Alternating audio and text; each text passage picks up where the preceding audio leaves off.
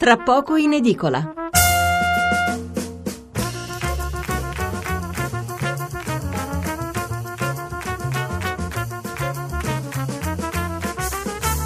Buonasera da Stefano Mensurati e benvenuti all'ascolto di Tra poco in edicola, la rassegna stampa notturna di Radio 1. 800 055 101 il numero verde per intervenire in diretta, 335 699 29 49 il numero per mandarci un sms.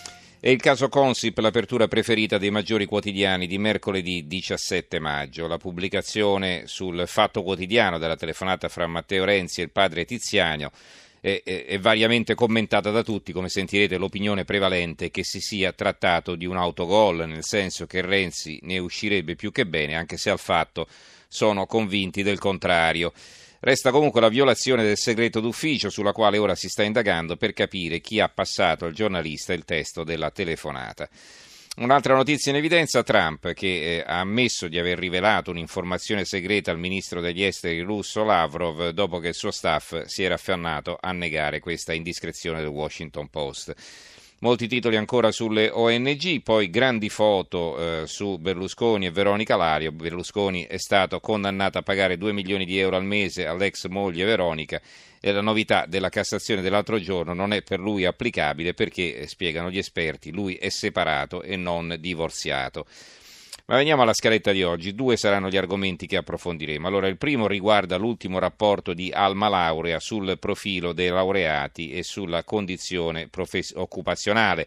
Un rapporto presentato ieri, ripreso in prima pagina da alcuni giornali. Eh, premesso che nei paesi industrializzati siamo in fondo alla classifica come percentuale di laureati sulla popolazione, allora la domanda però è questa a parte per cultura personale, su questo non si discute, ma per tutto il resto conviene davvero laurearsi? E cosa cambia fra una laurea e l'altra? Quanto sono spendibili? Quanto è importante un master all'estero? Quanto vale la pena per una famiglia sacrificarsi per finanziare gli studi universitari, spesso fuori sede, perché c'è anche questo da dire, e in alternativa che cosa fare con in mano soltanto un diploma che serve ancora di meno? Insomma, un bel dilemma anche per le famiglie e per i ragazzi, naturalmente ne parleremo fra poco per una mezz'oretta abbondante. Il secondo argomento riguarda l'abolizione delle monetine da 1 e 2 centesimi che in Italia potrebbero essere tolte dalla circolazione a partire dal 1 gennaio del prossimo anno. Valuteremo i pro e i contro di questa idea con la solita domanda di fondo alla quale invito tutti voi a rispondere partecipando alla trasmissione, cioè se siete favorevoli o contrari e naturalmente perché. Ecco, questi saranno i due ragio- argomenti sui quali ragioneremo fra poco. Incomincio però con la lettura dei titoli sulla Consip, così esauriamo subito l'argomento. Il Corriere della Sera, Renzi, il caso della telefonata, il quotidiano nazionale, il giorno della nazione, il resto del Carlino, intercettazioni, il teatrino. Inchiesta Consip, Matteo Renzi al telefono con il padre sotto controllo, di tutta la verità su Romeo e la procura apre un'indagine sulla fuga di notizie. L'ex premier Lotti e la Boschi usano una app per criptare i messaggi. Il messaggero, caso Renzi, due procure nel mirino. Il giornale, Renzi intercettato, un depistaggio nell'indagine farsa. La telefonata col padre finisce sul fatto, una fuga di notizie che fa tutti contenti. Il commento del direttore Alessandro Sallusti, vediamo la prima parte. Una volta per vendere un libro, scrive Sallusti, bisognava avere talento e capacità di scrittura. Oggi basta essere giornalisti, avere un potente per amico col quale costruire una bufala verosimile, creare l'attesa e il gioco è fatto.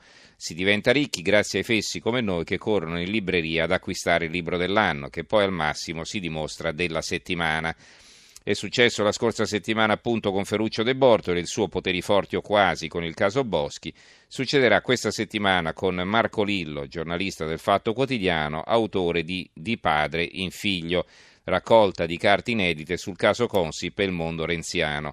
Tra queste carte c'è una recente intercettazione telefonica ottenuta illegalmente da un magistrato compiacente nella quale Matteo Renzi, saputo del coinvolgimento del babbo nell'inchiesta Consip, strapazza il genitore e lo invita a non fare il cretino, a collaborare senza indugio con i magistrati. La vera cosa da capire è la seguente: chi prende per i fondelli chi, perché nel merito la telefonata non svela nulla se non un figlio preoccupato, come ovvio, per sé e per il padre.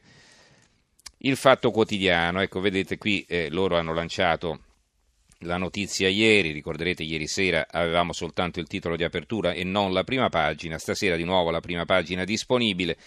Renzi mente pure sulla telefonata al babbo, tace su Luca e ci diffama, questo è il titolo di apertura.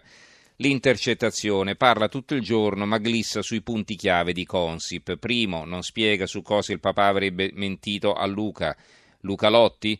Quando si parlarono e a che titolo. Secondo, non dice perché credeva al PD Mazzei, il, testo, il test sull'incontro con Romeo negato dal padre. Terzo, tralascia l'imbeccata al genitore, non dire che c'era la mamma, se no i PM sentono anche lei. Un altro scoop nel libro, il verbale del sindaco amico Tiziano sapeva da ottobre e temeva di essere arrestato. E questo servizio è di Marco Lillo, l'autore del libro. Marco Travaglio nel suo articolo di fondo intitolato Vizi privati, pubbliche, fake news scrive Ieri mattina, quando Matteo Renzi ha scritto su Facebook che il Fatto Quotidiano, politicamente parlando, gli aveva fatto un regalo, pubblicando la sua telefonata col padre Tiziano, abbiamo tirato un sospiro di sollievo. Finalmente la smetterà di chiamarci falso quotidiano, finalmente sboccia la pace tra lui e noi, magari ci ringrazierà pure.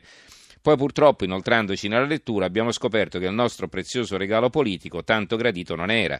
Anzi, era gogna mediatica, espressione che ci pare di aver sentito da qualcun altro, ma forse solo un'impressione, e caccia all'uomo di chi costruisce scandali, pubblica prove false, si inventa tutto, roba da affidare agli avvocati per chiederci un risarcimento danni copioso e farsi pagare i mutui della mia famiglia, perché noi come tutti gli italiani abbiamo i mutui e non le tangenti. Salvo, scrive Travaglio, quando gli appartamenti sono gratis perché li paga Marco Carrai, come del resto capita a tutti gli italiani. Bella gratitudine, uno ti fa un regalo e tu lo ripaghi così? Anche questa schizofrenia ci ricorda qualcuno, un certo Berlusconi, che appena pubblicavamo qualcosa sui suoi scandali diceva che gli facevamo guadagnare un sacco di voti, salvo poi chiederci danni a suon di querele penali e cause civili. Eppure per Renzi era tutto molto semplice, siccome abbiamo rivelato che in privato, parlando col padre, non credeva a lui e agli altri indagati, lotti in testa, ma ai PM di Napoli e ai carabinieri del Noe, e poi in pubblico attaccava i PM di Napoli e i carabinieri del Noe e difendeva Babbo Tiziano, Lotti e compagni, ieri doveva scegliere. E dirci qual è il vero Renzi a cui dobbiamo credere, quello privato o quello pubblico. Invece è riuscito nell'ardua impresa di non scegliere, Dovremmo credere sia a Renzi che condanna il padre e assolve gli inquirenti, sia a Renzi che assolve il padre e condanna gli inquirenti. Eh, poi abbiamo il manifesto. Il manifesto Guardie e Padri è il titolo di una foto in cui si vede Renzi e eh, Tiziano, il padre, sullo sfondo in una grande foto. Allora, di la verità ai PM, la telefonata tra Matteo Renzi e il padre Tiziano pubblicata dal Fatto fa riesplodere il caso Consip, la Procura di Roma indaga per la fuga di notizie, l'ex premier furioso, politicamente è un regalo, ma chi ha sbagliato pagherà anche i giornalisti. Libero, Maledetti Babbi è il titolo di una foto in cui si vedono eh, la Boschi e Renzi. Il destino quasi comune di Renzi e Boschi, Matteo intercettato mentre striglia papà, di la verità ai giudici, l'ex premier si lamenta, mi mettono la gogna, ma in realtà ha fatto una bella figura. Ben più spinosa la vicenda di Maria Elena e famiglia che di questi tempi meno appaiono, meglio stanno. Ancora eh, la verità. La verità ha una notizia in più su questa vicenda. Intercettazione distrutta dalla procura prova che Babbo Renzi sa molto su Consip. Una frase fa litigare i PM di Roma e Napoli. Parlando con il suo avvocato di Luigi Marroni, il dirigente che lo accusa, il padre dell'ex premier in marzo lo definiva ricattabile.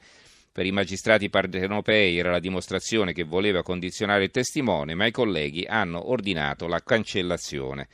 E questa è un'altra legna sul fuoco, e quindi vedrete se ne riparlerà domani. Una telefonata che pare fatta per la microspia è il commento di Maurizio Belpietro, un commento diverso dagli altri.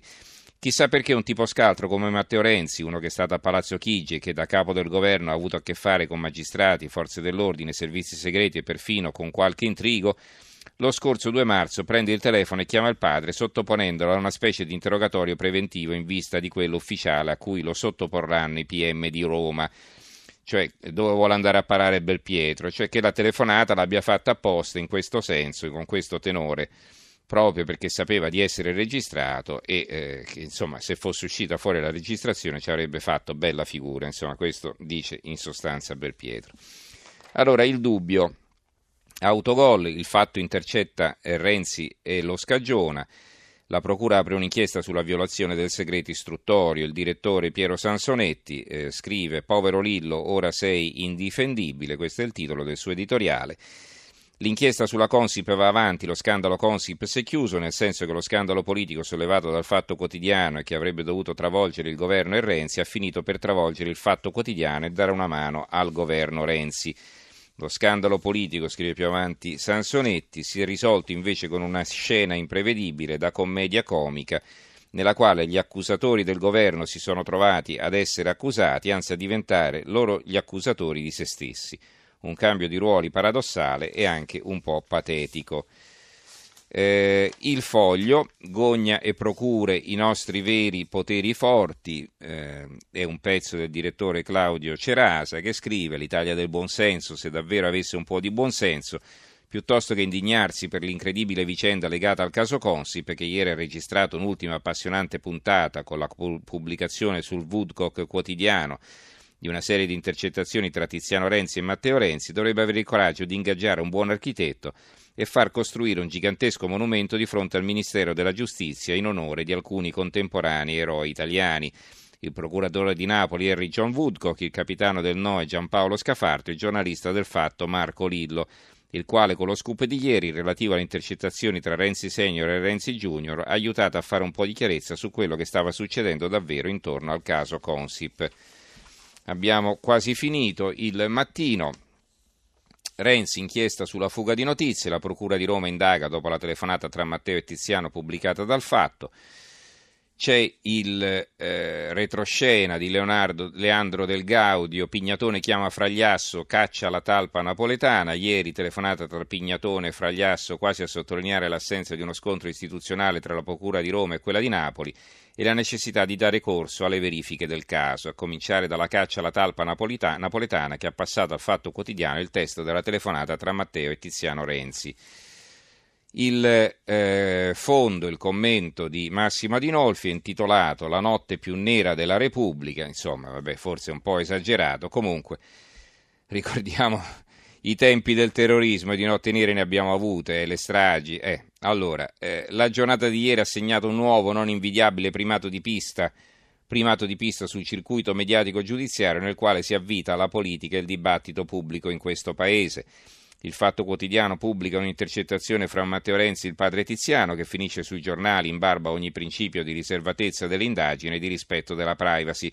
Finisce sui giornali un'intercettazione priva di qualunque rilevanza penale che non era nella disposizione degli avvocati e che non era neppure contenuta nelle informative dei carabinieri proprio per via della sua irrilevanza.